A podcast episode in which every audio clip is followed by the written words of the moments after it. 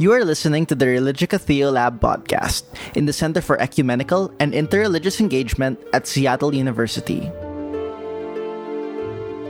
Reverend Dr. Rachel Mash is the environmental coordinator of the Anglican Church of Southern Africa.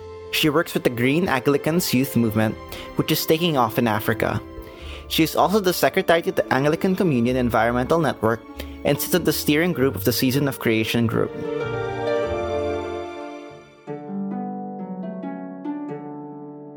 My name is Reverend Rachel Mash. I'm the coordinator for the Anglican Church of Southern Africa, which is South Africa, Swaziland, Lesotho, Namibia, Angola, and Mozambique. And so I work for the Anglican Communion Network of Environment, which is informally known as Green Anglicans, which is a movement of Anglicans who are taking seriously the call to care for creation. Could you say a word about the call to care for creation? For those who are listening, is that an international call? Is it a- Yes, the Anglican Communion, which is the Anglican and Episcopal Church around the world, they incorporate what we call the fifth mark of mission, which is to sustain the integrity of creation. So that's considered to be one of the core core business of the church that we are called to as a part of our mission is to care for the integrity of creation. One of the things that I've been very much involved in is in terms of the season of creation.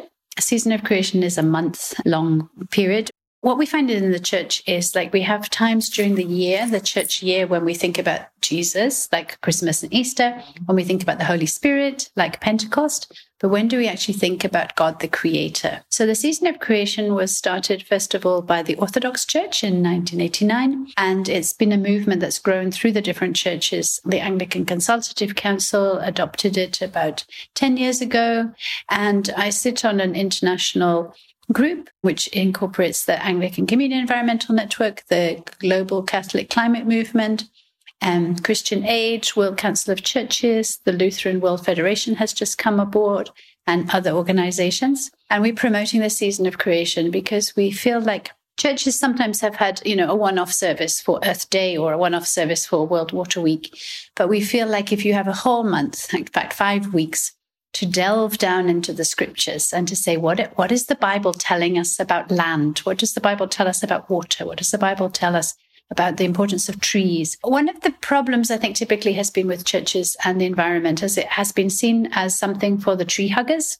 Right. so you would have a few people on the edge who were the green team or the environmentalists or the and they would be the ones who would put in the recycling bins and then everybody else would feel guilty and so, what we believe is that you, uh, your starting point has to be your spirituality. You have to say, what is our Creator God calling us to do?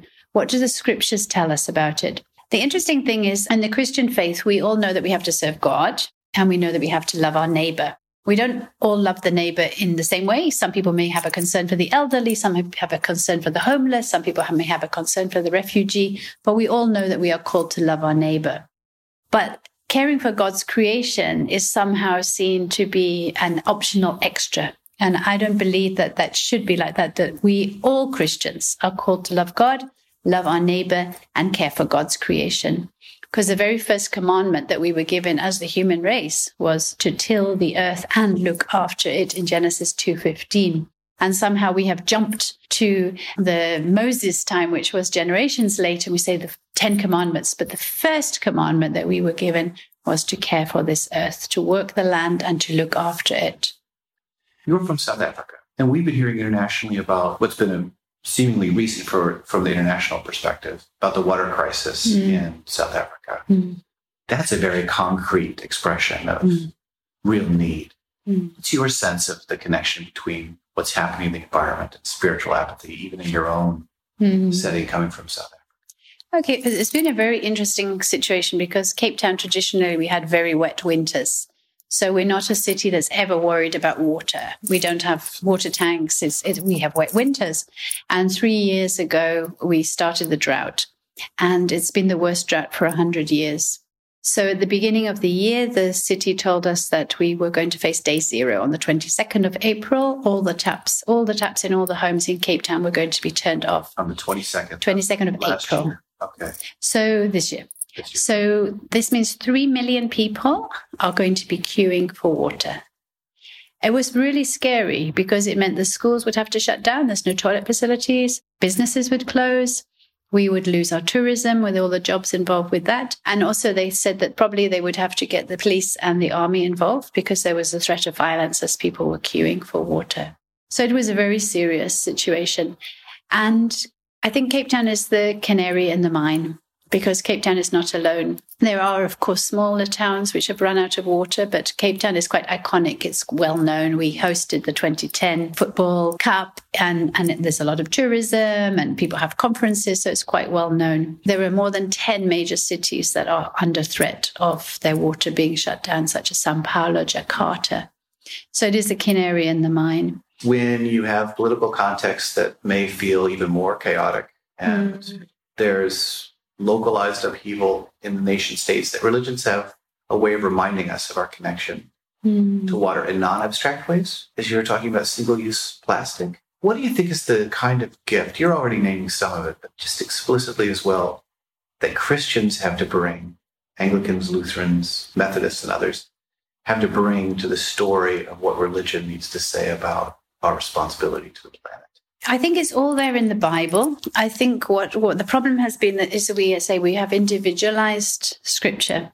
So, for instance, if we go back to one of the most popular texts, which probably most people was the first scripture that they learned in Sunday school, John three sixteen, God so loved the world. Now, many of us, you know, when you became confirmed or became a member of church, they would say, "Now, put your own name in there." God so loved Rachel that He sent His only begotten Son, which is nice. But it's not the whole truth because if you go back to the original word in Greek, it is cosmos. Now, if we say God so loved the cosmos that he sent his only begotten son, it gives you a very different understanding of what Jesus actually came to do and why he died on the cross. He came to save the cosmos. And yes, so that human beings can have abundant life within that cosmos.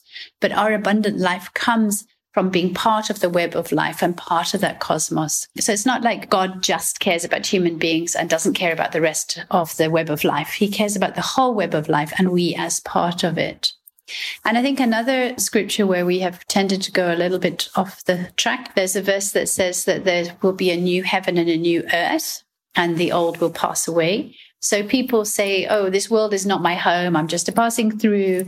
So it doesn't matter if this world burns up. And I've even heard people say that, well, climate change is the end of the time the earth is burning up, but we're going to have a new heaven. God, Jesus is going to come and give us a new earth. And again, if we go back to the original text, which is Greek, in Greek, there are two words for new.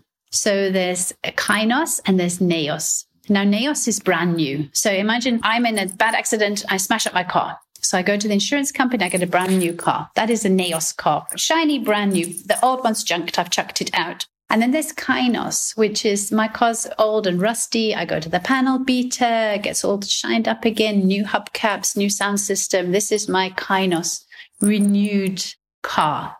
And that is the word in the Bible for new earth. Ah. It's not a brand new one. We we have no planet B. Yeah. We've got this one and we are called to renew it and to work with God to renew this earth so that we can have abundant life for all. Absolutely. You mentioned working with the Luther World Federation, the World Council of Churches, other religiously uh, related organizations. Yeah, Global we, Catholic um, Global Global Catholic Climate Movement, yeah. The mm. Global Catholic Climate movement as well. Those who are in local communities who say, I want to be able to make a difference in my family, in my local community. It could be you saying, I will no longer use single use plastic. What do you say to those local communities when you encourage them to take seriously this moment and that every little bit there, mm-hmm. if we're all doing that in the world, does make a difference significantly? How do you inspire others? Transformational change doesn't take place when individuals do something. Transformational change takes place when networked individuals do something. So you may, as an individual, you may be making your small actions, planting a few trees or reducing your plastic, and you kind of feel like, what is the point? Yeah. But if you're networked with others, then you are aware that there's this movement of changing behavior. And we as consumers have a huge amount of power. I mean, if you look at the changes that are taking place now in terms of single use plastic, European Union putting a ban on it, other countries banning it. We as the consumers have the possibility to ban. We in, in South Africa, we are aiming for a banning of the single use plastic bag. So we need to set ourselves doable targets. And what we can do is we can target a shop.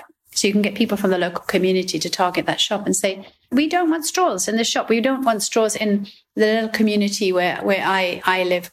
We are going to get plastic straws banned, and then we're going to get plastic bags banned, and then we're going to get single use plastic banned. So it's like set yourself goals and network with other like minded people so that we can actually cut these things off at source.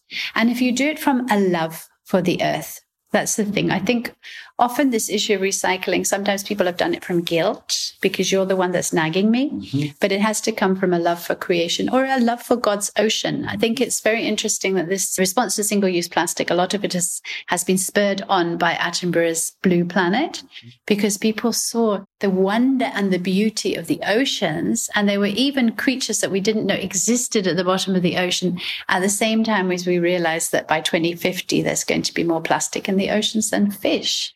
Do you feel we have to name adequately enough what's actually happening? For instance, in the Pacific, we call this a garbage patch, mm. which conjures up images, I think, somewhat more quaint of what a patch is. Mm-hmm. It's massive. It's the size of Texas mm-hmm. and growing. Mm. It's, it's significantly not the thing we name it. It's actually mm-hmm. a, I don't know, it's a reservoir of trash that's floating on the water in very mm. small bits that are also very difficult to, to, catch, to gather yeah. up. Yeah. Um, I wonder to your point about transformation that a technical change is not enough. Mm. There has to be a kind of deeper transformation mm. in our mm-hmm. humanity. Mm. This sense of networking so important and possible in local communities, isn't it? Yeah. yeah. I can reach out to my faith community or municipality. Mm-hmm. Mm-hmm. Do you see examples where that's successful in the world? Well, for instance, there, I mean, this is the networking, yeah. but there's the wonderful story of a little girl who's five years old called Ava, and she's in the, in England, and she was so distressed because she saw there's that picture that's been going viral about the sea turtle that had a straw up its nose. You've probably seen it. So she wrote a little letter to her local Pizza Hut, and she says, "I like coming to eat here, but please stop using plastic straws because they're hurting the creatures." And they actually have shifted to paper straws. So that's the power of the consumer. And the reason that that happened was because then it went viral. And um, so her little letter then went viral and went out on social media and things like that. So with social media, we can really make a big difference.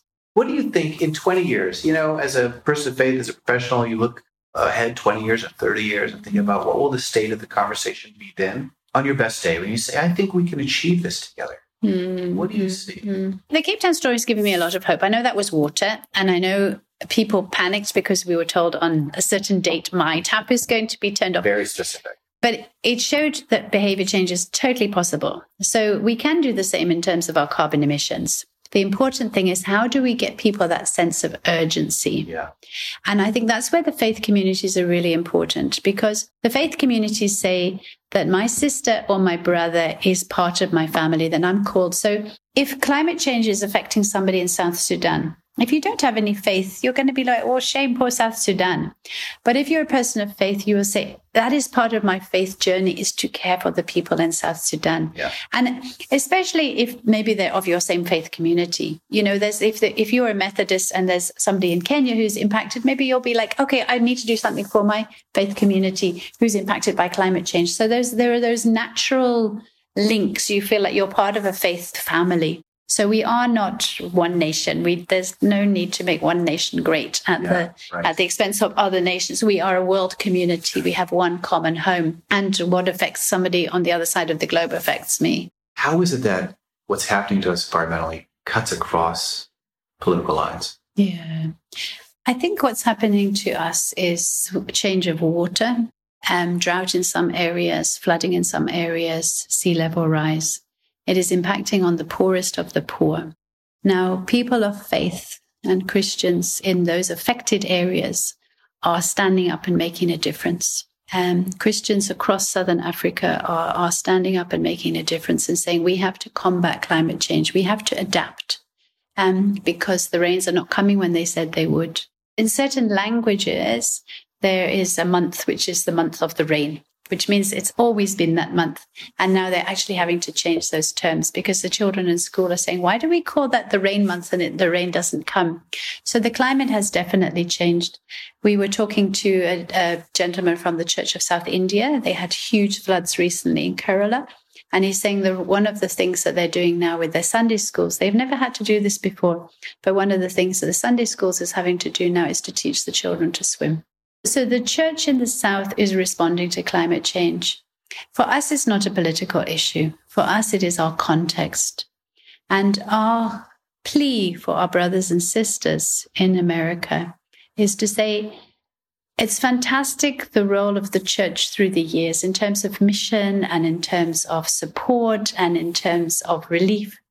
We really appreciate the role of the church in terms of the support that you have given to Africa. But there is no point in sending a check to an orphanage in Kenya if that very same orphanage is going to be impacted by climate change and be no longer able to grow their vegetables because there will be no rain. So we would ask you as a Christian community to do what you can to help your brothers and sisters by changing the way that energy is produced, to move from fossil fuels to renewable energy so that we can support brothers and sisters across the world who are being impacted because it is a faith issue. It is not a party political issue. And parties will respond to the issue in different ways. Republicans may respond to climate change in one way, and Democrats will respond in another way, and that's fine. But as Christians, hear the cry of your brothers and sisters across the world. We are doing what we can, but we need you to stand in solidarity with us and to combat this scourge together. You've been listening to the Religica Theolab podcast in the Center for Ecumenical and Interreligious Engagement at Seattle University. To learn more about the center's work and for resources to be used in local communities, visit us at seattleu.edu slash the center.